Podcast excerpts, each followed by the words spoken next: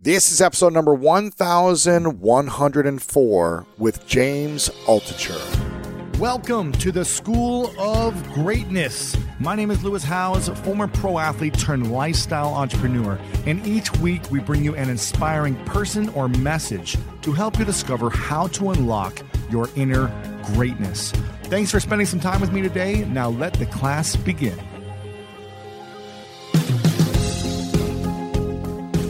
Bruce Lee said, If you spend too much time thinking about a thing, you'll never get it done.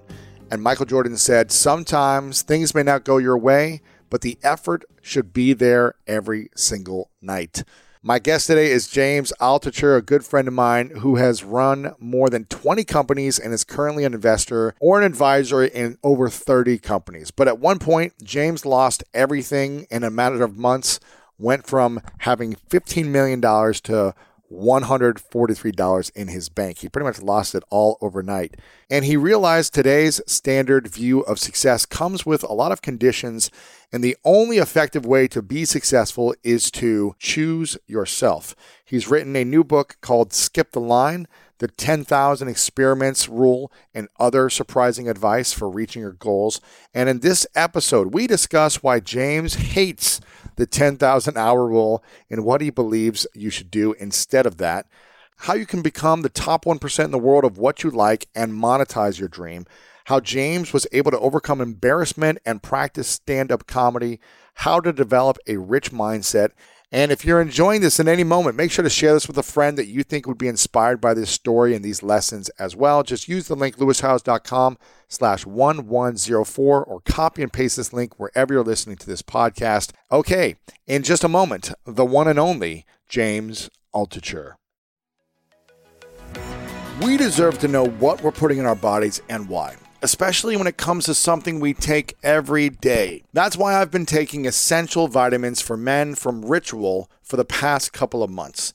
And they make it a breeze to fill the gaps in my diet without any of the sugars, GMOs, major allergens, synthetic fillers, artificial colorants, and other shady stuff.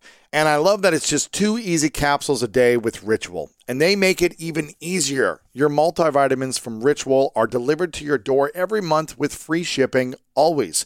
You can start snooze, or cancel your subscription anytime.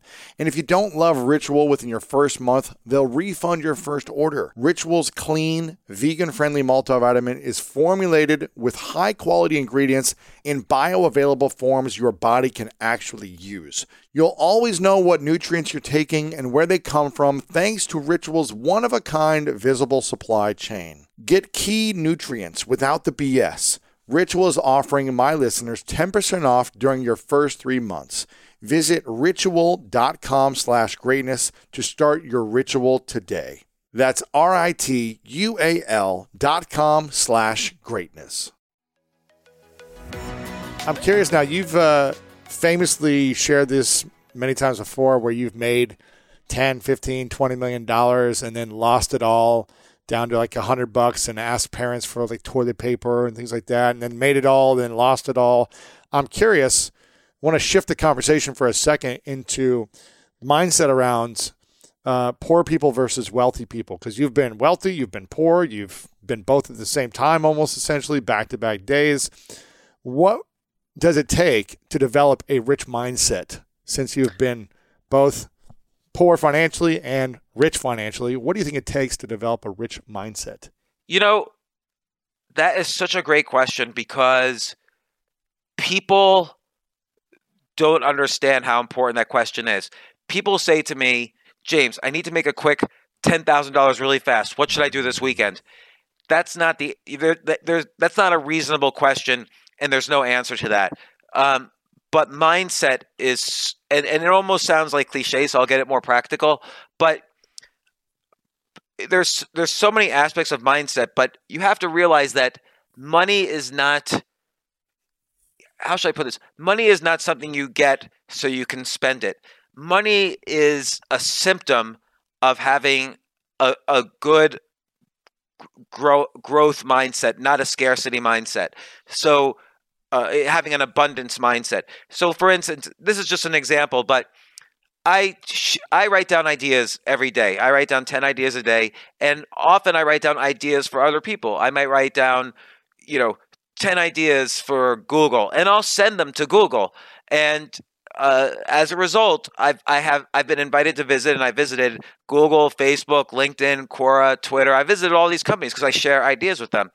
Uh, do you know who uh, Charlemagne the God is from uh, course, the Breakfast yeah. Club? Great guy. So uh, I once sent him a list uh, during the pandemic. I sent him, "Hey man, I heard this recent interview you did with Joe Biden, and there was something you said there that really intrigued me." And so I outlined, just for the fun of it, I sent him an outline of a book I felt he should write, and I said, "Just just ignore this note or do it. I don't care." And he did it, and he wanted to involve me, and I said, "No, no, no, just do it. You should do this book." And what circumstances happened that I ended up doing it with him, but I really was fine if he had just done it. And people ask me, aren't you afraid of sharing your ideas? Won't people steal your ideas? And yes, sometimes I once shared an investment idea with a, a billionaire guy who said he would do it with me, and then he didn't, and he made literally hundreds of millions using this idea. And and he he called me two weeks later and said, "Oh, it turns out I already did it." And I'm like, "How did you already do it when you didn't even hear about it when I told you it?" But people steal ideas. But uh, I have an abundance mindset. It's not like this is my only idea ever. I'm gonna constant. If it was verification that I had good ideas, the fact that he stole it and it worked. So you have to have an abundance mindset about everything. Like some people say, "Oh, don't don't have the Starbucks for seven dollars when you could get on the corner for a dollar." Now, admittedly, some people can't afford the seven dollars, but that's you know, I you know, a different a different category. They they shouldn't spend the seven dollars, but in general, most working people can go out and buy a hardcover book or can get a, a, a con- economy premium when they fly instead of just economy. Mm-hmm. But they're worried about the extra thirty dollars, and they figure, oh no, if I save, saving is the same as as making, and that's not true because you can't. You you you can make more than 100% of your net worth but you can't you can only save 100% of your net worth. So it's very different from making money. And so money is just an energy of having good creative ideas being very sharing your ideas uh, widely uh, helping other people execute on their ideas. And and then wealth and abundance come back naturally as as cliche as that sounds. Now you have to have ideas, you have to have execution ideas, you have to have a strong network, but you get a strong network by having an abundance mindset. So if I'm always sharing ideas with people, hey, I just read your book, you should do this, this, and this to market the book, or this, this, and this to monetize the book in different ways, like do a course or do some merchandise or do this. So as long as you're always sharing, you're the person people call when they have an extra opportunity. I call this, I write about this in the book actually. I call this the Google technique. So, Google is an interesting website in that when I go to Google and I say, Google, can you tell me about what's the best motorcycle I should buy? The first thing Google says to me uh, implicitly is, listen, James, we don't know anything about motorcycles, but we've done the homework, and here are the top 10 websites you should go to if you want to find out about motorcycles. And just being honest, these three websites paid us to say this. Right, right. And and and they measure success by how quickly people leave their website. But what website do you go back to when uh, Google? What does this rash mean? Is it something I should worry about? Google's the place you go. So so the Google technique. This has made Google this one idea, this one concept has made Google a trillion and a half dollar value. Um, as opposed to like, oh, we can't tell you about motorcycles unless you subscribe to us or whatever. So by sharing and and sending people away from them, that's the best way to create value. So now you can do this technique individually. If someone says, "Hey, can you introduce me to someone who um, could be a co-founder of my company?" Sure. Here's this person who's a good programmer. You don't need to pay me anything. Don't worry about it. Uh, if you use, you might not be worth a trillion and a half dollars using this technique, but you'll be worth something because there's opportunities always flow back, and it's not woo woo to say this. It's not like an energy thing. It's or a, a karma thing. It's just that's how abundance mindsets work. And so when I was really depressed about losing all my money, I thought, oh my gosh, I had won the lottery. I worked really hard for five or six years and I made a lot of money and then I blew it all. I I had to I had to realize that I didn't win the lottery, that I didn't just get lucky, that that uh, I needed to just start coming up with ideas again and exercising my idea muscle. And I was so depressed. And then just a few months of writing down ideas, I felt like my brain was coming alive and like neurons were co- connecting and it was like magic. And then and then things started to happen. I started to do things because that's the key really is taking the ideas and then doing something with them. Not all of them because most of the ideas are bad. You're just exercising the idea muscle, but doing stuff I just came to life again. For the first it was like years of depression and then it was like I was a new person just Wow. doing this. So, how do we start to become happy, also healthy, and also wealthy, which is kind of like the trifecta of life I, I feel like everyone wants is happiness, health, and wealth. Yeah, I, I mean these these are all these are all components of what I call. Uh, everybody calls it something differently. For me, I call it my daily practice because I feel like I have to improve one percent, even though it's hard to qualify. I have to improve one percent at physical health, emotional health, creative health, spiritual health every day. So physical health, it might mean doesn't mean go to the gym and lift 500 pounds. It might mean you know do an extra push up, you know, do push ups every day and do an extra one once a week, you know, or I mean, you know, improve the number of push ups every week, or and then take a walk for 20 minutes. It's- you- you Sleep. It also means sleep well and eat well. Emotional health. I- I have a one strike and you're out policy. If someone treats me really badly once and they don't really have a good reason for it, mm. then they're out. And I just I might never even call them back again, which is sometimes unfair, but that happens. Creative health, I practice my I exercise my idea muscle every day. I write down 10 ideas a day. And spiritual health, that's really about not regretting things in the past and not being anxious about things in the future. And to be honest, sometimes that's hard for me. It was hard for me these past 3 months. Uh, but I always made sure this was this is my daily practice for a reason. It's because these are the moments when I need it to be able to mm. bounce back. You can't bounce back without it. If you're sick in bed, you're not going to have ideas to start a business. If you're fighting with your spouse all day, you're not going to grow your business. You're going to be wasting so much energy fighting.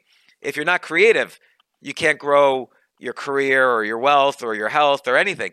And if you're if you're spending so much of your energy, reg- you know, time traveling, like living in the past with regrets or living in the future with anxieties, you're not going to be able to build the Mm. moment right now. So that's really the key is every night I say to myself, did I do it and did I try to improve? And I'll add to that now with this book, am I exper- doing enough experiments so that I'm continuing to explore the world almost like a scientist because there's so many things I don't know about the things that I love. I'm I'm constantly engaged in various experiments. Have you been applying this daily practice during this last three and a half, four months of, you know, kind of attacks and ups and downs Yeah, of emotions? because I knew I knew I was I knew I was out of the game a little bit in my mind. So I made sure physical health, emotional health.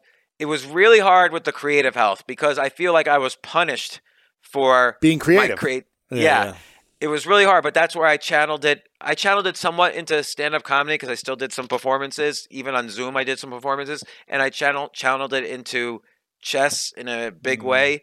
And but it was hard. I I I I admit. it. Now I'm I've been coming out of it bit by bit.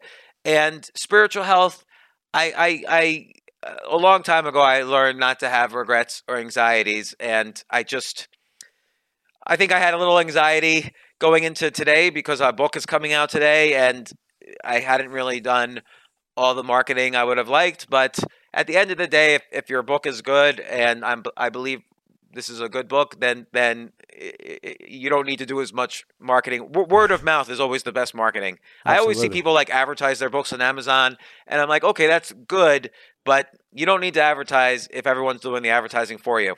Sure. How do you write a book that everyone does the advertising for you? Well, that that's a good question too because you have to write something that nobody has ever written before, else they could read the other book that someone written before. So again, a lot of self-help books are like, "Hey, these academic studies showed X," but they don't really they don't really give practical advice. And I, I always think of persuasion books as the great example. Like, you know, books about I won't call anyone out, but like there's all these books that have all these academic studies. If you do this, 70% of the people will say yes. And that doesn't help me.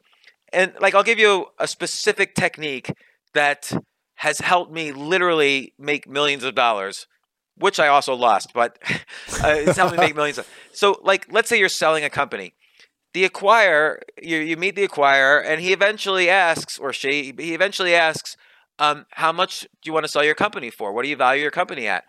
And I call this the advice technique. I say, listen, I've been head down building this company, working hard, and that's why you want to buy the company is I've worked so hard, my team is great, I have the network, I have the customers, and I do this extra special thing that no one else does.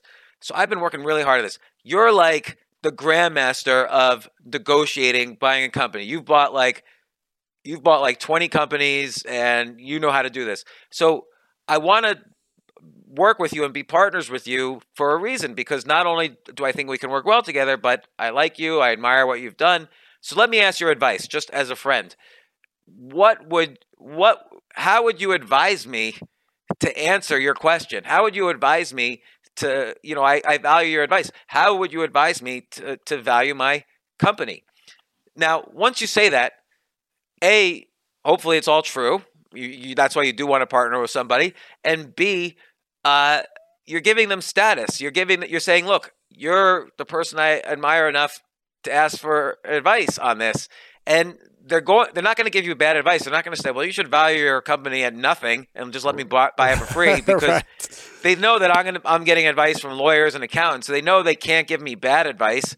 And then once they give me advice and you know I'll, I'll probably throw in there somewhere like you know some people told me to value my company at 300 million. 10x so what i'm making a year 20 yeah 5x yeah yeah. Like so I'll, I'll play around with anchoring a little bit. And so the, once they give me the advice, then I'm not going to ask for something or negotiate around that number, and they're not going to say no because they just gave me the advice to do that. So this technique is magic, and I have like a dozen technique. That's in the chapter frame control, where again, in a high stakes situation, whether you're arguing with a spouse or you're being a public speaker or you're doing a sale mm. um, or you're asking for a raise from your boss, one person controls the frame and the other person doesn't. And it's all about how do you control the frame in different situations. So if you give someone the frame, you're still kind of implicitly controlling it. And that that's a, a critical technique. But again, I've never read that in a self help book about mm-hmm. persuasion because those books don't work. This is just stuff that works specifically for me, or mm-hmm. or let's say many of the people that have been on my podcast that I've interviewed about this. And You've got a. I think that's brilliant. And you've got a couple of chapters about framing and frame control. Uh, I'm curious the the 51 rule, how to be infinitely productive. Is that even possible to be infinitely productive? And if so, well, what is that? Well, okay. So, you know, the four hour, remember the four hour work week by our good friend yeah, Tim course. Ferriss? So, the four hour work week is really a book about the 80 20 rule. And everybody knows the 80 20 rule. It's been around 400 years or so. Some guy realized um, whenever he planted a garden, 20% of the seeds grew into 80% of the flowers.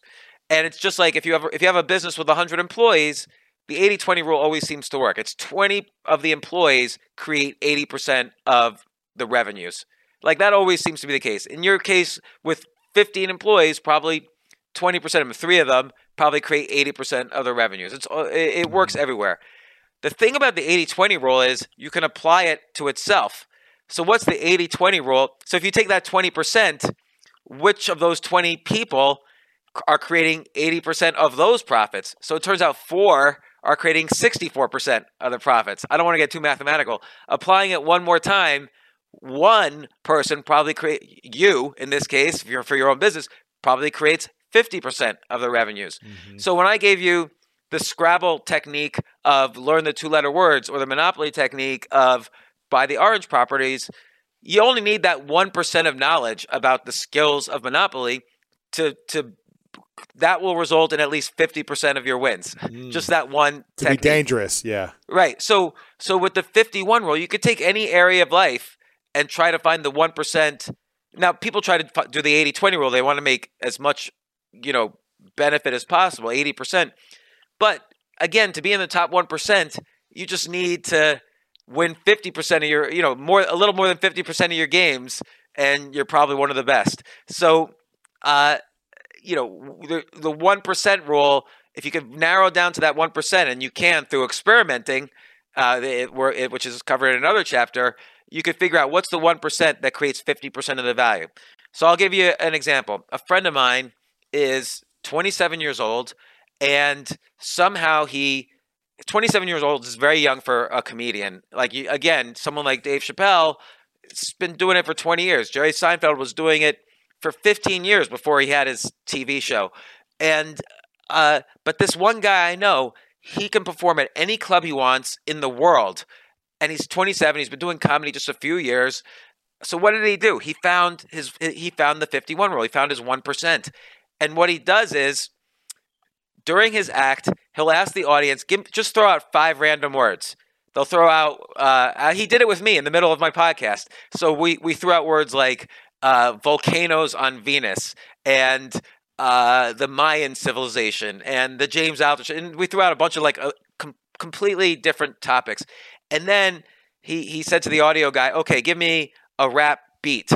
And so a beat started going, and instantly he had the most insanely intelligent and fast rap using all five of those words. And it was completely different than any other rap he'd ever done because I've seen a lot of his YouTube videos. And that was the 1% he needed combined with some stand up comedy skill where he's welcome at any club in the, in the he's universe. sta- he does something different and unique that no one else can do. And he's not the best comedian. He's not going to beat Jerry Seinfeld at his game, but he created his own game to skip the line. Right. So he and and he literally skipped the line. Uh, uh, and you know, and I do the same thing in the sense that nobody, because I haven't been doing. You always want to use your weaknesses to your advantages. Because I haven't been doing comedy twenty years, what have I been doing? Well, I've been making money and losing millions of dollars and making a fool out of myself and doing all these. I have all these insane stories from that, and that's my unique flavor which allows me to skip the line. You know, again, all of these are parts of the overall picture of skipping the line, but that's that's my 50 use of the 51 rule. And how do we, you know, we've all got 24 hours in a day, but how do we borrow hours? How do we gain more time? So, let's say let's say Lewis, you're a public speaker, right? You do you've done a you've done let's call it 10,000 hours of public speaking. Okay, between preparing and going to and arranging mm-hmm. and and then actually doing the speaking and then the Q&A afterwards. Well, let's say now you wanted to try doing stand-up comedy. I'm just using this as an example. Mm-hmm. You could borrow hours from what you learned in public speaking and put them into stand-up comedy so you don't mm. that skips the line on maybe 2000 hours of stand-up Because you've already been on stage, you know how to prepare, you know how to interact with an audience, and now it's Yeah. learning different stuff. Yeah, you're not and now you might zero. not be as good at interacting with the audience as a stand-up comedian, but you're 20% of the way there.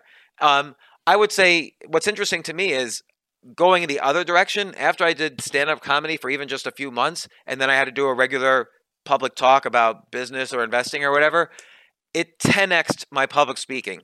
It really. was unbelievable. Yeah, I don't even I don't even have to prepare a talk. I could just go in there, and I used to be scared to death public speaking. I was the first time you and I met. We were I giving remember. a talk. I remember in Canada, right?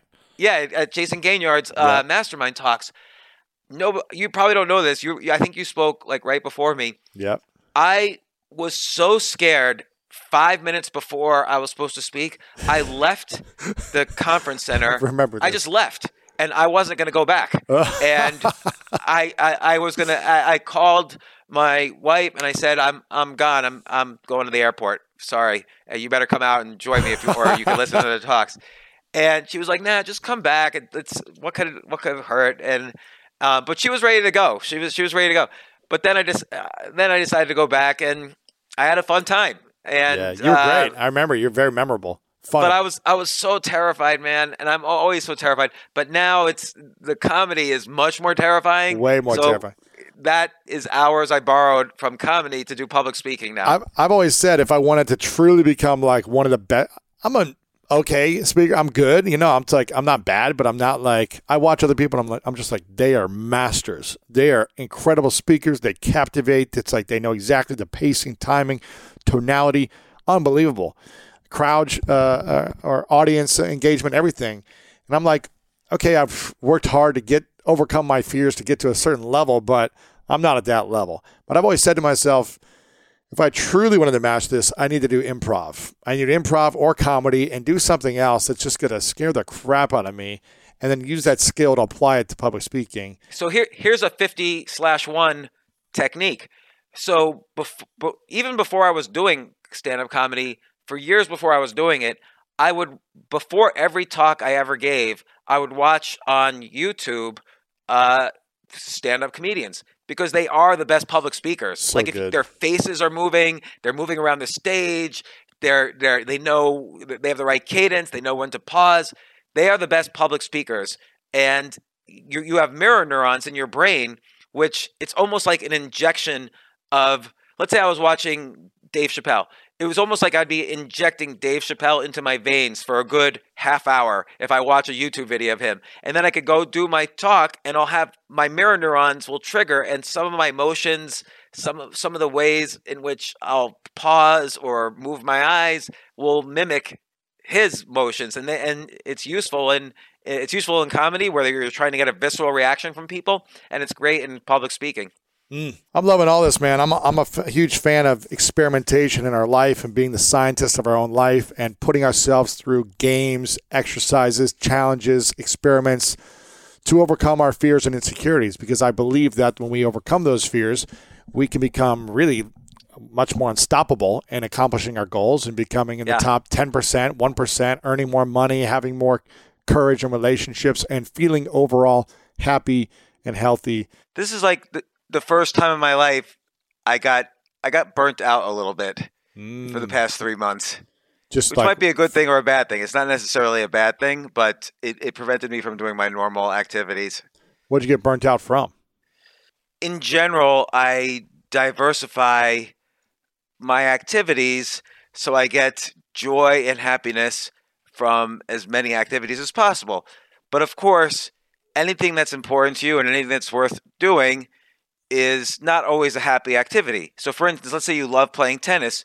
You might have a day where you lose every tennis game. That's just a normal thing. But uh, be, but because you love doing it, you're able to find the energy to come back the next day and say, you know, I had a bad day. I, my forehand was, uh, I wasn't holding the racket correctly, or I wasn't as as you know powerful enough. But I love this, and I'm going to play it again today and, and learn and get better, and maybe to even take a lesson or two. And so I have I have several of these activities. Like if investing doesn't go one day, then I I can do writing. If writing I don't feel so good about one day, I could do go out and do stand up comedy. If or or come up with ideas for a business or do a podcast or play a game of chess or whatever. And I had this I wrote this article in August where it was my most popular article ever. It like oddly went viral and Is about this the is this the uh, the article about Seinfeld?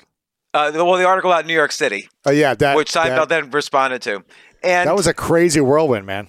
it was a crazy whirlwind because about 30 million people read the article and that was actually several months ago so now maybe it's more but um, and and then a, a week and then i had a huge response and then 10 days later people think it was like the next day seinfeld responded 10 days later seinfeld wrote an entire page in the new york times and Basically Uh, calling you an idiot. yeah, and that was his whole point rather than actually like I love New York and I was writing this so people wouldn't be in denial. And of course, and everything I had said in the article has basically come true and is still coming true and it's scary and I wanted to help people. I I spoke with Congress. I shared, you know, just the facts how, you know, violence was going up. Office buildings, which at that time were allowed to be open, were only 5% full. So, what was the reason? Uh, restaurants, like 80% of restaurants were in danger of closing. And by the way, probably about 80% of restaurants now in New York City have closed or about to close. Broadway was closed indefinitely, which means, and I don't care about Broadway. I I hate Broadway. I have the last show I saw was I don't know Beauty and the Beast with my kids, and I fell asleep in the middle of it. I just can't stand Broadway since I was a kid, and but there's hundreds or thousands of hotels and restaurants that are part of the ecosystem of Broadway. Mm-hmm. Plus, there's tourism taxes, there's sales taxes, and so on. So the fact that Broadway is not open is devastating to the city. Like Seinfeld made fun of me. One of his comments was, "Oh, poor guy, can't see a Broadway show." I don't care about that. I care about the suffering that happens when all of these restaurants go out of business and you know all these people are hurt. And so anyway, I'm I'm defending myself here, but uh, I got so much hate. You got a I've lot of hate, seen anything man. like it. Now, of the 30 million people who read it, maybe 29 million loved it or agreed with it or thought, huh, interesting, and then moved on with their lives because they're normal people. But the 1 million who hated it were mostly from New York City, and they went into sort of some kind of cognitive dissonance where it's like they didn't even read. They, they were like in denial, which was the reason I was writing the article, uh, including Jerry, who loves the city as well, and he had good intentions. And uh, I got trashed so much. I had never. I've been trashed before for over the past twenty years of writing. I've of course been. You only want to write something that's unique. If you write something that other people have written, then why are you writing? So I wrote something that's unique to me. I had some theories that were new in the in the article. I don't have to get into all of them, mm-hmm. but uh, and I also don't hit publish unless I'm a little bit afraid what people will think of me. So in this case, I was a little afraid because I'm usually an optimist. Mm-hmm. And this was one time where I really didn't know the solutions. And I spoke to congressmen, mayoral candidates. I even spoke to the Federal Reserve about how New York City could get bailed out. And that's how much I care. But nobody seemed to like address these things. And then uh, I just got completely. So, so I wrote this. I didn't expect it to go viral. It immediately went viral. The most viral thing I've ever seen, really, for in terms of text writing. And up until November, December, even not so much today, but November, December, people were still trashing me in Twitter, on emails, and Facebook every single day. And and a couple other things were going on that I just didn't feel as good about. So suddenly like all my sources of dopamine were were punishing me. So, like in writing is the thing. I, I've been writing every day since 1990, and I love writing. I love it. I love it as an art form. I love it as a way to communicate. I've studied it. I've I've really made it a, a, a, an art and a science for myself. And suddenly, writing was punishing me in a way that it had never had before. So every time I would sit down to write, my brain would say, "No, no, no, no, no. This is dangerous for you." And I literally I almost physically couldn't sit down at the computer and and do it. So that also meant I stopped social media. I stopped Twitter. I stopped Facebook. I stopped emails. I stopped even texting on my phone. I stopped looking at my phone. And I wasn't depressed. Everyone thought I was depressed because I wasn't normal. But sometimes you just need a break or you need to say, is this what I asked for? Is this what I want? In life and you it gives you a chance to to reevaluate things and i had worked really hard last year writing i had written two books actually and and hundreds of articles and and you know i went all out on the podcast and you know i was still doing stand-up comedy and suddenly i just got for the first time maybe 15 16 years my body was telling me i need a break and wow. so i took a break but it was right at the point where you know, this book that I that just came out, I feel is my most valuable book ever. And it's like this development mm. um, from my other books, and I wanted to to market it, but I just I just wasn't doing anything. I, I, wasn't doing anything at all. I was doing podcasts just to maintain, and I, I have businesses that I run, and I and about a hundred or so people depend on on me to keep going. So I did what I needed to do, but that was about it. When you came out with that article, I remember thinking, congrats, because this is blew up. And I was like, wow, good for you. You deserve to get the attention. And you had some thoughtful points that I was like, yeah, this makes sense. However, if I was living in New York City, I'd be probably like, man, screw you, you know, defend my city. But I was like, yeah, he's got some great valid points, and I hope everyone sees this. And then when I saw kind of the attention and the positive, but also the attacks on you, I was like, man, I really hope you're going to be taking care of your emotional health, your mental health, and just protecting your energy. How were you able to manage or protect that energy, or were you not able to because the negative million comments were so uh, painful did it finally break through?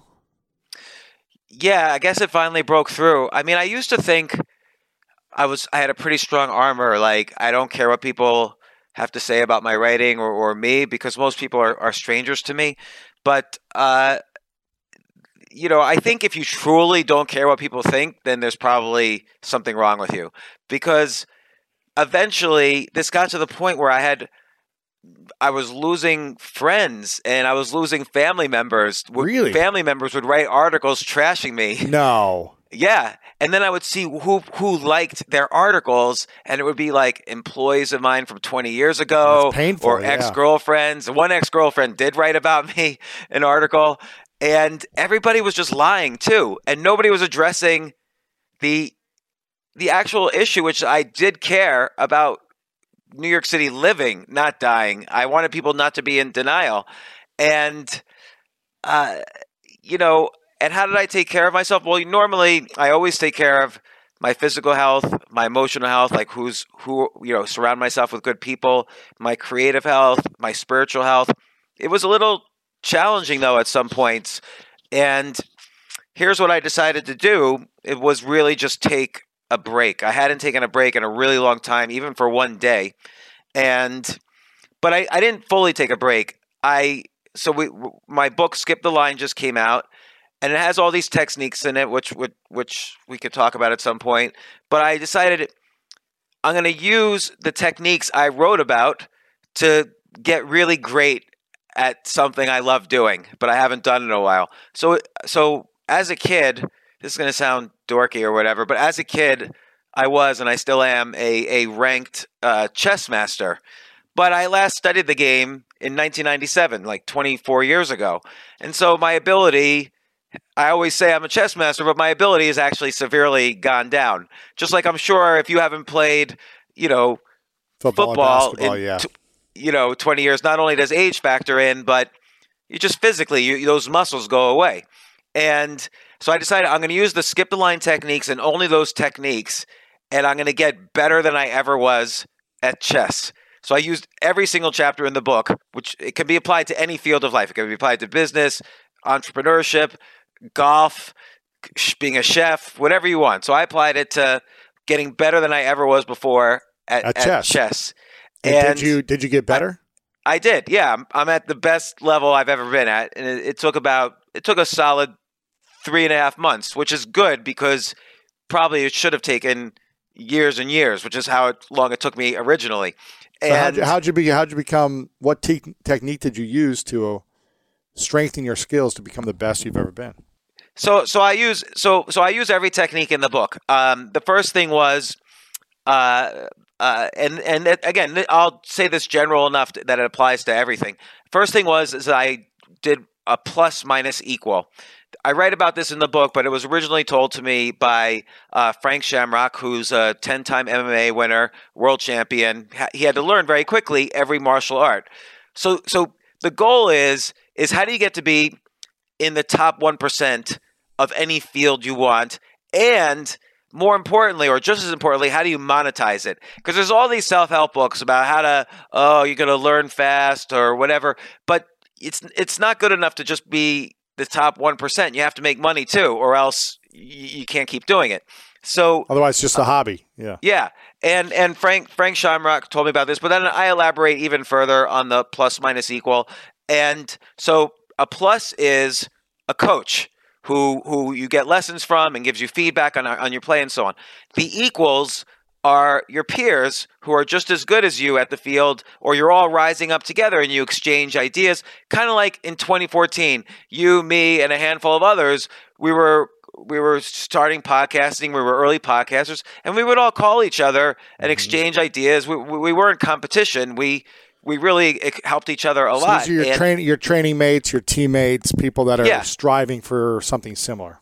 and then and then the minus is this concept that if you can't explain something simply, then you don't really understand it. So I I have a, a story. I, this guy when I went to graduate school, the dean of the school threw me out. I was thrown out of graduate school. I wasn't a good student and whatever. So, but then after he threw me out in a weird set of circumstances, this is 1992, I started giving him chess lessons. So I called him up. He's now the dean at, at Georgia Tech. And I said, Hey, uh, do you want chess lessons again? So he became my minus. And so I was taking lessons from an extremely strong player, and I was teaching lessons, which which actually was almost was just as valuable as taking valuable as taking lessons. So that was one technique, and it worked really well. So that so so in life, have a coach, a master you're learning from.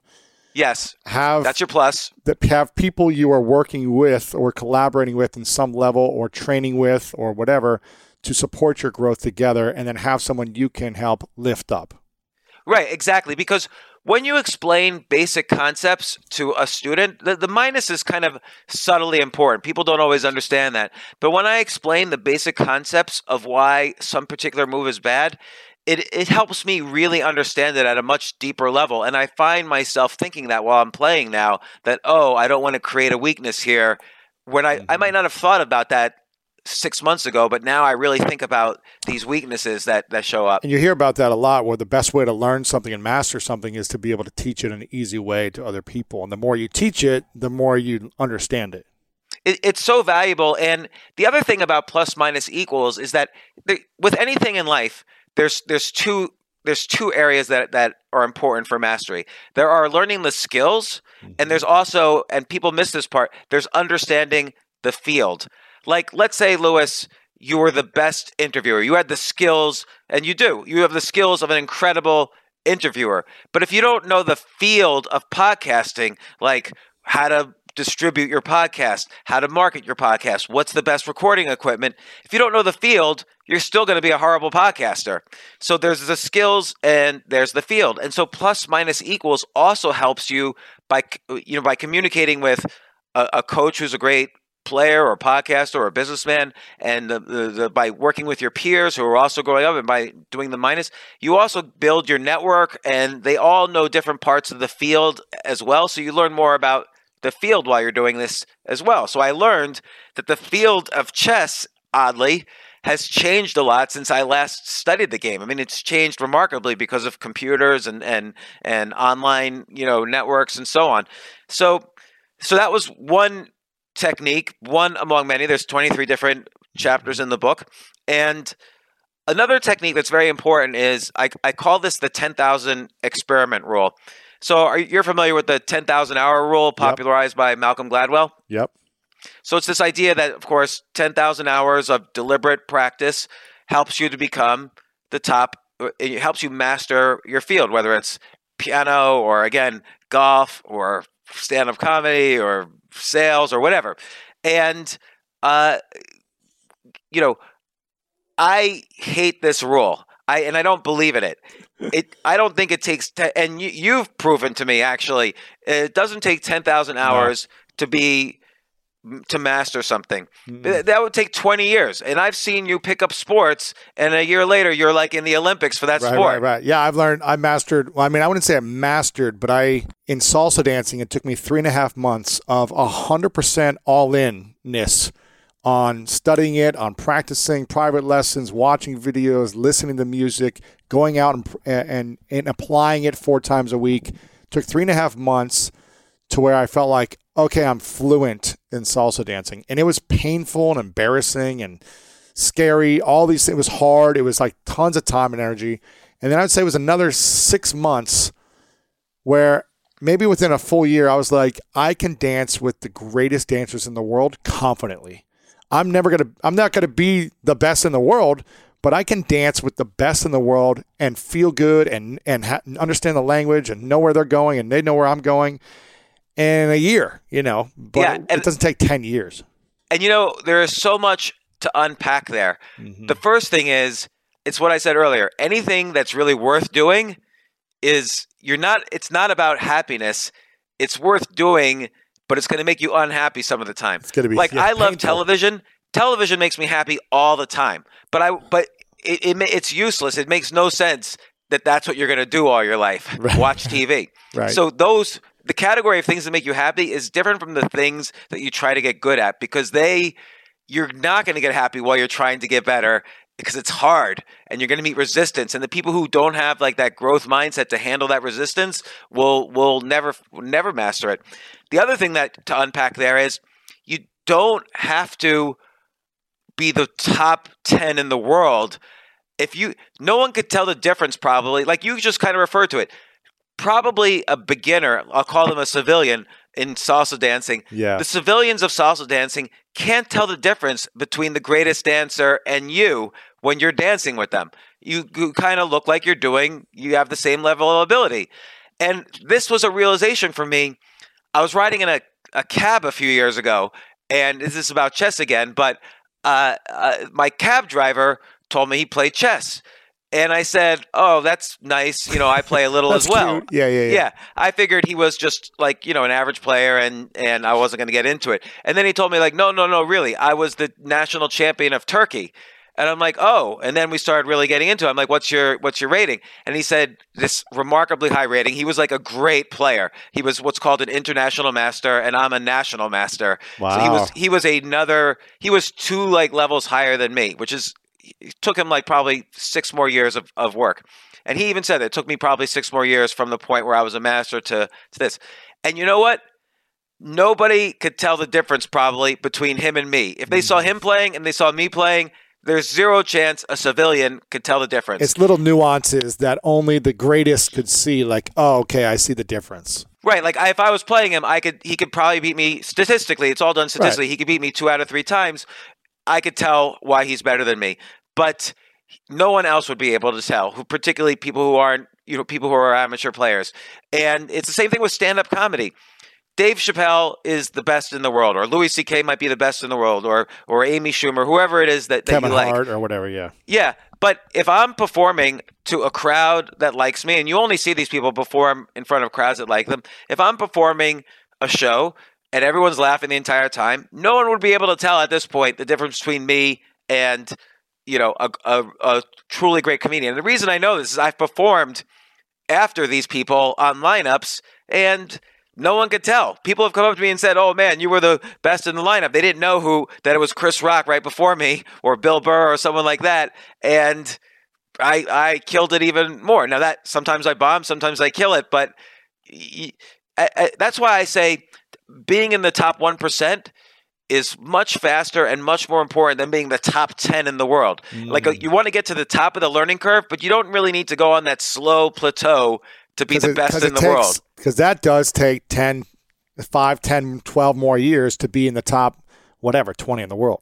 Right. And so and so I just wanted to get better than I was at chess. So I know for a fact I'm I'm I'm in the top 1%, but I'm not in the top 100 players because I didn't devote 30 years of my life to it. But I know enough that I could appreciate the nuances and it's a great game and it's a great culture. Same thing with stand-up comedy, same thing with investing and and writing is probably the one area I've and podcasting where I put in 10,000 hours.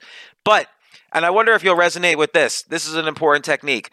I repl- I I kept grappling with the 10,000 hour rule, particularly when it came to stand up comedy. Like, what does it mean even to do deliberate practice in stand up comedy? How do you measure it? So I called up the original professor, Anders Ericsson, who developed, did all the research on violinists, mathematicians, chess players. I actually was part of the experiments in the early 90s on the 10,000 hour rule. And how can we do this with comedy? And he said, Well, how do you judge it? Is it laughs per minute? Is it money? Is it what is it? And I'm like, I don't know. There's no real straightforward metric. So he just couldn't figure it out. And that's the problem with the 10,000 hour rule. Mm. So I started looking at other successful people and I started looking at all the times I've switched careers. I've switched careers like six or seven times. And I came up with something I call the 10,000 experiment rule. And I wonder if you'll resonate this with in salsa is that every time I if I, avoided repetition, which is more about the 10,000 hour rule, just repeat, repeat, repeat and get feedback every time. I decided every time I do comedy or every time I play chess or every time I start a business or make, make an investment, I'm going to do at least one experiment in what I'm doing. And and by experimenting, you learn so much more quickly because the nature of an experiment is is that you're trying something that nobody's ever tried before or at least you've never tried before. Mm-hmm. so not only are you doing this activity that you love and want to get better at but part of what you're doing you've never done before. So your your worst case scenario is the experiment fails but that you learn something. Thomas edison famously did tried 10,000 different filaments to make a light bulb. A reporter asked him, How does it feel to fail 10,000 times? And he said, Sir, I did not fail 10,000 times. I learned 10,000 different ways to not make a light bulb. And I wonder if that resonates with you in the salsa dancing. Did you kind of experiment a little bit? Absolutely. I mean, I was more just terrified because I had no clue what I was doing and I was entering a whole new world, new culture, new language, and I was never a dancer. So I definitely experimented uh, in a safe environment where I would watch YouTube tutorials and then I would practice by myself in the mirror until I felt like, okay, I understand the concept enough. Now let me go try this at the nightclub without embarrassing myself fully and making it a horrible experience with my partner because it's got to be with someone else that you're interacting with. And I just didn't want to make them look bad the whole time. So I was like, I need to at least have the basics and I experiment in the mirror by myself. And then I was also a truck driver at the time. So I was making $250 a week truck driving six hours a day in Ohio. This was two months ago? No, salsa dancing was. uh, yeah, yeah. this was in 2007, 2008. Wow. And, um, and I would do mental rehearsal. I would just imagine myself dancing for those six hours. I had a CD of the greatest salsa hits at the time that I was listening to in the truck and uh, I would I would imagine myself dancing and doing the moves, and then I would apply. I would do group classes, private classes, and uh, then practice it at, at clubs like live interacting, like a game. And uh, I would experiment all these things. I would experiment like how much pressure to give with your partner, you know, how fast to spin until I figured out, oh, they like this. Oh, this felt right. But it was all about experimentation. And I'm doing this right now. I'm actually been doing six months of Spanish lessons one on one. Oh, and great! It, and it's been the most, probably the most painful and challenging thing I've ever done. Hard, even harder than salsa, because it's just so hard on my brain. It's just like this is. I don't know hard to learn another language. I don't know, know any language? other languages. Man, it is it is hard on the brain, but I'm experimenting different ways on how to learn. And I first tried classes at night and it was so hard to retain information because I was I would work out, I'd do a full day of podcasts and work on my team that I had no energy to think. And so then I was like, let me do in the morning. So now I'm doing early morning, and it's been drastically better by just changing the time of when I'm practicing. And that's been a game changer. I'm also, I learn best when I'm moving, when I'm like physically in action. So now I'm doing it when I'm running. I put the headphones on and I'm listening and I feel like I'm remembering because I'm moving my body and not just sitting stationary. So I'm experimenting within the language on how to learn and practice. But it's it's been challenging, man. Yeah, and like another example experiment might be go to the area of your town which is the the most uh, populated by Hispanic people and see if you could only speak Spanish. You know, that's a type of experiment. So with comedy, for instance, in the very beginning, I was having a problem if people talked back at me in, from the crowd. I wasn't as good with what's called crowd work. And so I, I decided to do stand up comedy on a subway. So I went on a oh, subway man, car. That is, that is ballsy. Yeah, and so because that you have to do it. If if if you want to skip the line, which is what the book's called, you have to do things that everybody else in line is not doing. Mm-hmm. So I would go in a subway car and of course, it's a hot by definition, it's a hostile audience, and they don't, they don't want to be bothered. They're getting bothered all the time. They just want to focus and listen to their music and go on. Right, and also I don't have a lot of time with them too, so I, this was a, a way to experiment to tighten up my jokes so I could get to the punchline ah, as fast as possible. Great. And so every stop I would switch subway cars. So I would I did this for like 2 hours and it really helped improve me deal with hostile audiences and tighten up my punchlines and also be a little bit more fearless. And so that was an, an example experiment, but I've done many experiments like that in, in comedy. I, I do experiments at any given point. I've got like five to 10 experiments going on, and I've, I've experimented in writing, in business, in sales, in persuasion techniques, and in chess, for instance, these past three months. I did a huge experiment. I I threw out uh, all the ways I had been playing for the past since I was 18 years old. I had there's something called an opening. How you open the game de- sort of defines the game. I used to play these very safe, conservative openings, so I threw that out the window, and I, I instead I do the exact opposite. I play the most aggress- hyper aggressive, tricky, complicated openings, and I realized it like opened my eyes. It was a whole different game, and it gave me a much more holistic view of of the game and a much different s- style of play. And now it's mixed with my conservative style. So so it was an experiment that was useful. Another one in comedy is, let's say a great comedian like Chris Rock was performing that night, and there's a lineup of usually five or six comedians. Chris Rock walks in, and of course they give him a spot because he's Chris Rock. So let's say he was performing. Have you I'm been on saying this is- stage with Chris Rock before or before on the same mm-hmm. night? No, but I've been on stage with a, a lot of famous comedians. Tracy Morgan. So I'll use a real example. Tracy Morgan or Bill Burr. Tracy Morgan's a, a great comedian. He was on 30 Rock. Bill Burr is one of the most, the greatest comedians of all time. And uh, I've been on the stage with qu- quite a few uh, well-known comedians. And the, the booker, the manager would always say, do you want, listen, Bill Burr's going up tonight or Tracy Morgan's going up tonight. Do you want to go before Tracy Morgan or do you want to go up after Tracy Morgan? Ooh. And and all of the comedians say I have to go before Tracy Morgan. I am not going up after Tracy Morgan because after Tracy Morgan, the audience is like, "Oh my God, that was Tracy Morgan!" And and, and also he's so funny, and they're they're they're sending photographs to their friends and family. I just Yeah. saw Tracy Morgan, and then who who's this guy coming up? We don't have to listen to him. He's not Tracy Morgan. So I I that I would always say I'm, I want to go up immediately after Bill Burr, Tracy Morgan, T.J. Miller, whoever it is. I want to go up immediately Yeah. after them. Jerry Seinfeld, I've been up immediately after. No way. And and it's hard, uh, but that is the way you skip the line. Everyone else uh, who's on the line is went up before. I'm the one who has to. It, there's no downside. I don't know why people are afraid of being no good one night, but you're going to learn so much. Like this is what it's like to deal with an audience that's not focused on you. And how do you get their focus? This is a big challenge for a comedian. Uh, there's a saying: either either you, the comedian controls the frame or the audience controls the frame, not both. And the audience can see if you're nervous. They have, they're like X-rays. So it it it I improved by leaps and bounds because of that experiment of always going up after the best comedian on the lineup. And some some comedians were hard to go up after, some were not. But it was but I learned every time. So, what does it mean to skip the line in general in order to achieve your goals and dreams? Is it putting yourself through challenging experiences and experiments in order to gain the skills that most people aren't able to gain in a quick amount of time?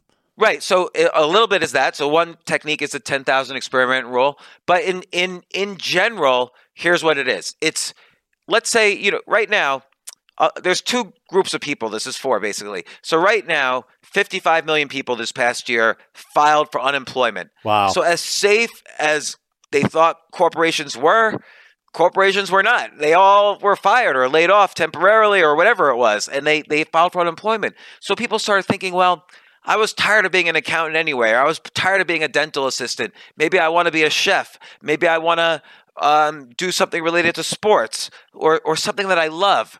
And uh, but but and then everyone says this is what everybody says, and I'm sure people have said this to you throughout your career.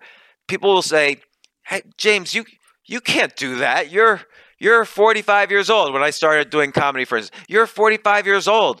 How, you can't do this. People have been doing this for 20 years. Uh, what? How are you going to pay your mortgage? How how are you going to take care of your kids? You can't skip the line. I had a oh, I had one time I had a comedian tell me, James, James, James, you can't literally said you can't skip the line. You got to do open mics, then you got to do uh what this spot, this spot, this spot. I've You been got to you got to pay your dues. You got to show Yeah, you got- he said you gotta pay your put in dues. the reps. You got to eat crap. Yeah. And and while he was saying it, the manager at the club said, "James, you're up." I was doing my first 60 minute show, and this guy was trying to get me down right before my show. And but because people are just like jealous and insecure, they don't want you to change. They like mm. you being below them, b- behind them in line. They don't want you to change. That's why they say you can't do it. And and they didn't do it. They they've been doing it for 25 years while driving, uh, uh, you know, whatever, doing being a plumber while doing comedy on the side or doing investing on the side or whatever it is. So so this is really people had to change. People said to themselves, "Why can't I do what I love? Why can't I do what I'm passionate about?" And you know, screw all the people who say you can't do it. Like I want to do it. And so this book is is really here's how you do it so that super fast again, not only are you in the top 1% in the world of something that you love doing, but you also understand how to monetize it. So you understand about persuasion and not BS persuasion like in this academic study we show that if if you mirror how somebody moves their hands, they'll agree with you on everything. Like that's all BS. I just talk about uh, I, I, talk about frame control, which is basically how to control the frame in high stakes situations. And I use techniques that have worked for me and made me money. And I have a chapter on that.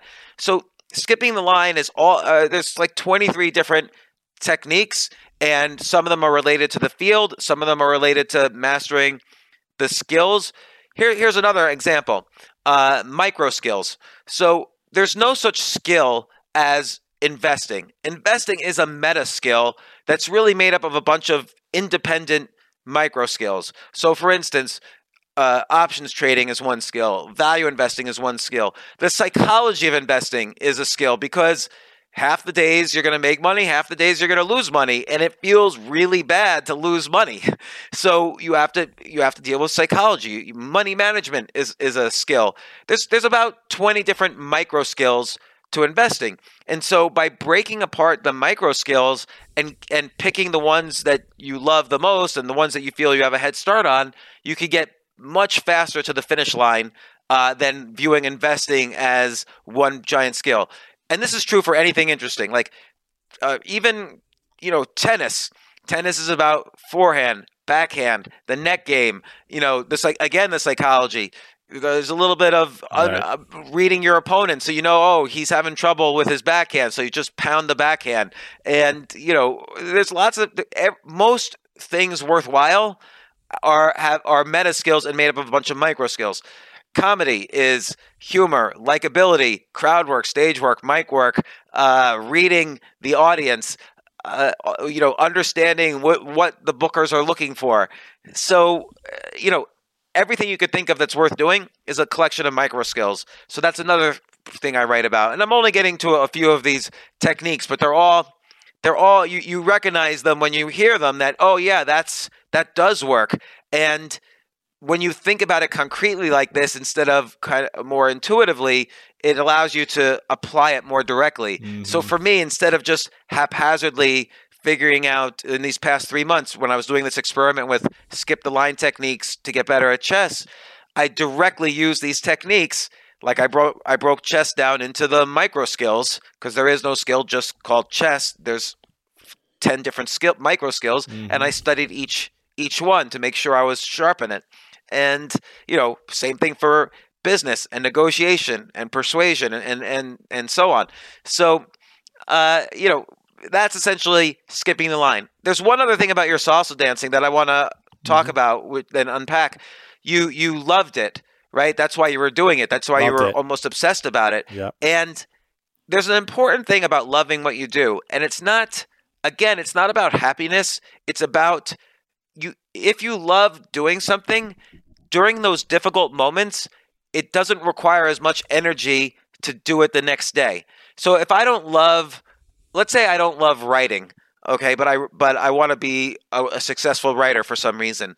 If I don't love it, it's going to be hard to sit down and write. That's going to require energy every single day.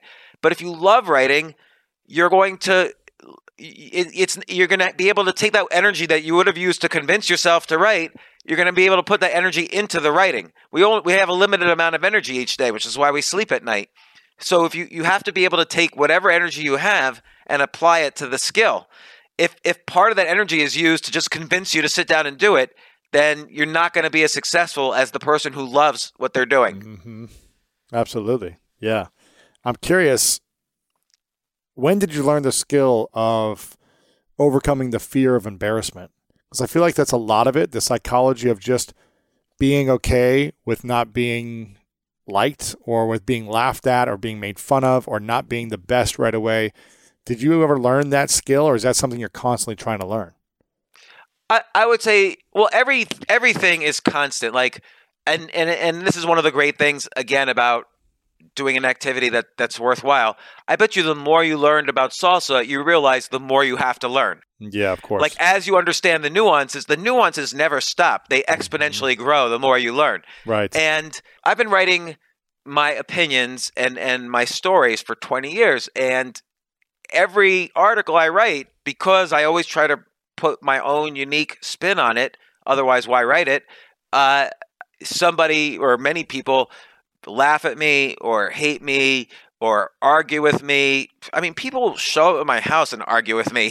Crazy. And people call me on the phone constantly and argue with me, but particularly recently, or, or when I wrote about just different issues yeah. about, and even when I wrote my story about going broke and then bouncing back, people always made fun of me. And I don't know. Eh, I would say I've never fully learned it, but I got better and better at it. And you just never really get over completely. But like with this New York City article, I didn't mind the million people who were just calling me names or whatever on Twitter, but it really hurt me when I saw people I knew and I thought, Right. I, I, had let's say imagine you had helped somebody. Like let's say you had lent somebody uh, I know money. all about I mean I've this has happened to me in the past where I've helped lots of people and then things happen and then they come against you or you see them saying nasty things about you online on people's stuff and that's that is hurtful because you're like why don't you just reach out to me directly and have a conversation with me? Why are you writing stuff or commenting on other people's stuff saying negative things about me behind my back? That is hurtful. It is hurtful and I, and it had never really i mean it, it had happened to me before but never to this extent. Like i had friends who themselves lost friends because they defended me on this article. Like literally, they were unfriended on Facebook by good friends of theirs after defending me in this article. Or again, you know, I had ex-employees who, when they were practically homeless, I gave them a job. Or when, uh, you know, family members who I had, mm-hmm. you know, helped make a lot of money.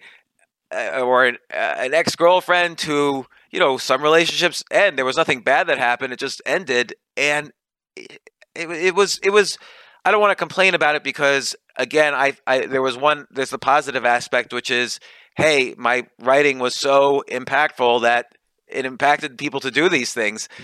you know, even Jerry Seinfeld. But uh, you know, at the same time, I think my brain reacted without me realizing it, and and it said, "Hey," my brain was basically telling me, if you write something, the You're world's going to punish you. Yeah. Or if you uh, you know, it got to the point even when I was doing performing comedy on the stage, the article was spreading into the audience and people were commenting. So my brain reacted to that, and it's it's been about three and a half months of that, and so I decided, okay, I'm not gonna. I realized what was happening. I'm not. I'm not gonna. And I and this has happened to me before. And usually it means a big change is going to happen mm-hmm. in my life at some point. And so I recognize that, and I'm back to writing again, but uh, again, I decided to use this time productively. The Queen's Gambit TV show had just Dude, come out, and so that was amazing, man. I watched that; it was amazing. Oh yeah, sixty-two million people watched it the first week, Crazy. and I saw that on all the chess platforms, they they had quadrupled or or even more in in users at any given moment.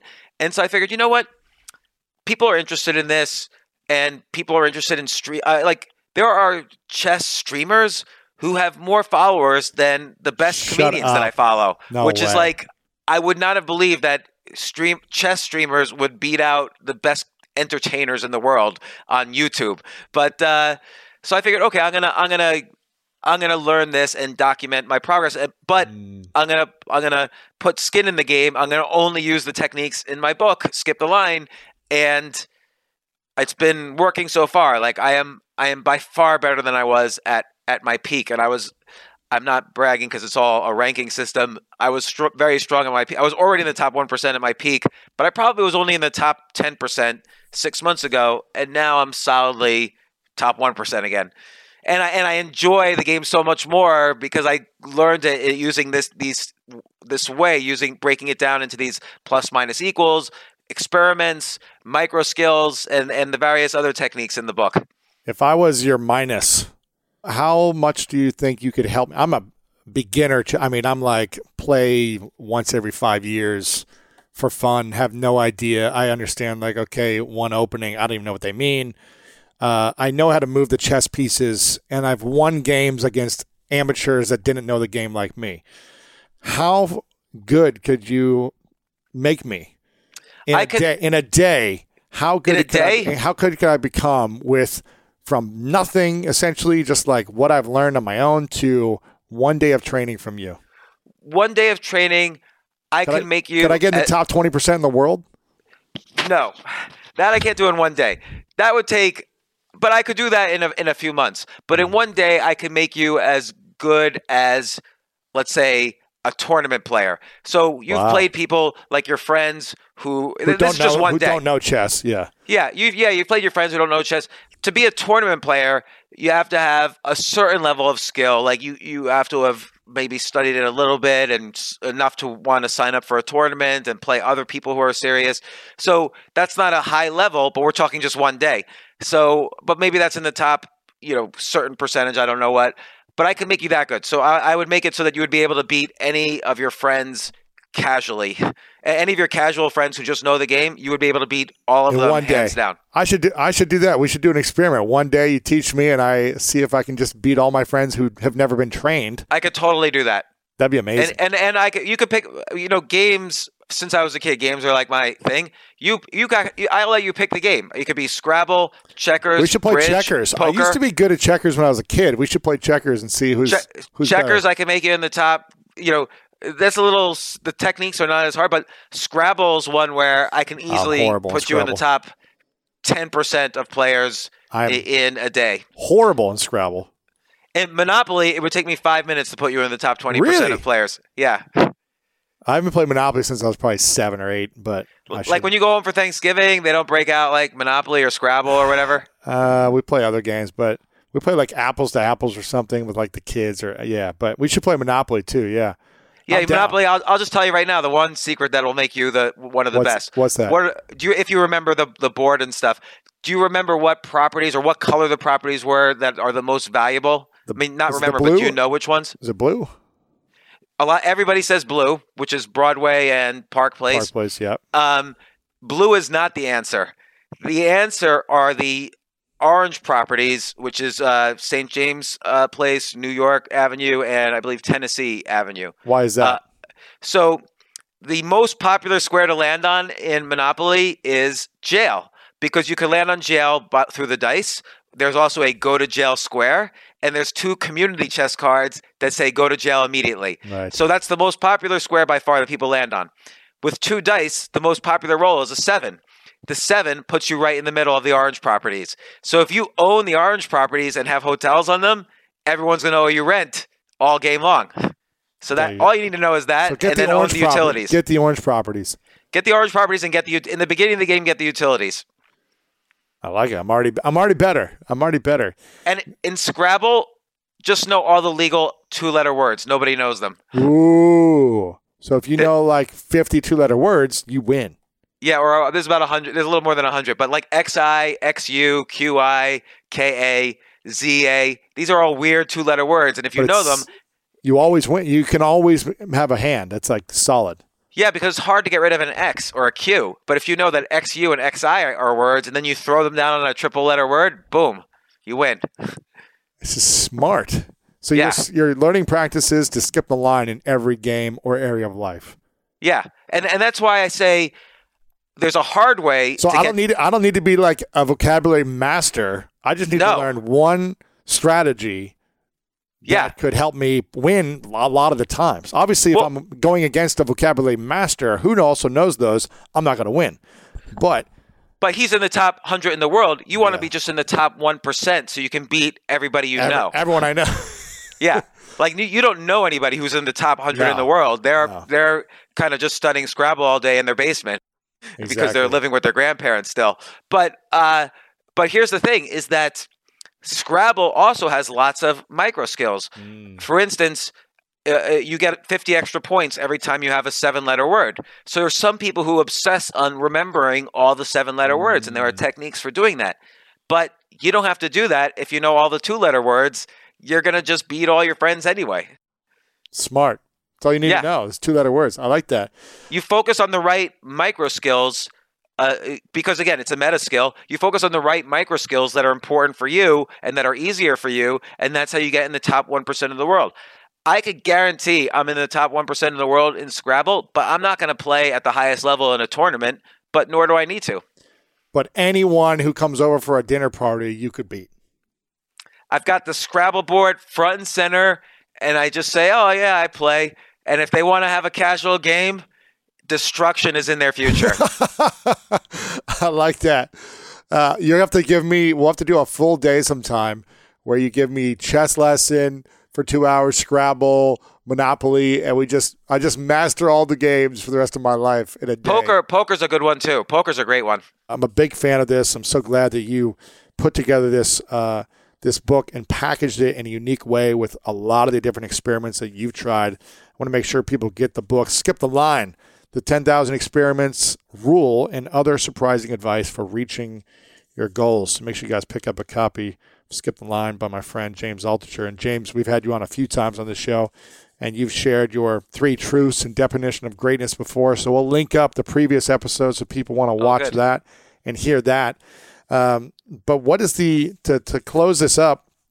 Did you ever have a conversation with Jerry Seinfeld? Uh, no. And somebody, E- Entertainment News, so I was on all the media, and E Entertainment News asked me, What would you say to Jerry Seinfeld if he was here right now? And I said, I would just turn around and walk away. And, and they said, Why would you do that? Wouldn't you be curious? And I said, Well, forget that his name is Jerry Seinfeld. If some random person wrote an entire, he filled an entire page in the New York Times just insulting me. If someone did that to you, a random person, and then they like showed up at your door, you'd slam the door in their face. Like you wouldn't want to talk to them. If someone if someone shits in my living room, I'm not going to invite them back just because I'm curious. Why'd you do that? They're out of the, my house forever. Uh, so if he came to you and said, "Hey, I just want to have a conversation," would you have a conversation with him? Would you talk to him? No no interest. No interest. Do you still respect him as a comedian? Yes, I think he's a, he's. I, I got after the his article came out. His book came out. Is this anything? Um, two weeks after his article, and I really thought it's one of the best books ever about the process of comedy. Like it was a really great book. I highly recommend it. So you still respect his craft, but you just don't appreciate the way he reacted. Yeah, you might not like that Einstein wasn't the best husband, but he still created a theory of relativity. There you go. Well, James, I appreciate it. I'm always a, a fan of your writing, and I'm and I'm glad you're getting back into it now. I know it was challenging for that period of time with a lot of criticism, but I acknowledge you for your courage to keep showing up, to keep writing, and also to take a break when you needed to, and Yeah, not it was feel really like important. and not feel like you need to like push through and write more and have more criticism. I think the fact that you went back into your passions and hobbies, your creative side, and, and other creative endeavors like chess will support you becoming a better writer uh, moving forward. So I acknowledge you for that, and uh, I'm excited for people to get the book. And thanks so much for coming on, my man. I appreciate it. Yeah, Lewis, thank you so much for inviting me. We've been friends for seven years, and it's always such a, a pleasure hanging out, and always our conversations are interesting. So thank you very much. Thank you so much for listening to this episode. I hope you enjoyed it. Make sure to share it with a friend or a few people that you think would be inspired by this as well. Just copy and paste the link wherever you're listening to this, or use the link lewishowes.com slash 1104 and send it to a few friends. Post it on social media. Tag me and James as well to let us know that you are listening to it. I'd love to connect with you over on social media.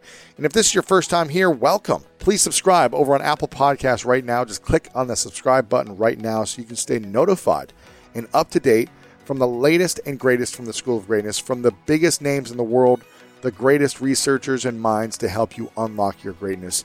And if you enjoyed this episode, please leave a review and a rating over on Apple Podcasts and let us know what you enjoyed most about this episode. We also feature some of our top reviews every week in our greatness newsletter. So if you want to be featured with your review, make sure to post it over on Apple Podcast right now. And if you want inspiring text messages sent to your phone every single week from me, then text the word podcast to 614 350 3960. To get on our special texting community list. And I want to leave you with this quote from author Peter Block, who said, Why do anything unless it is going to be great?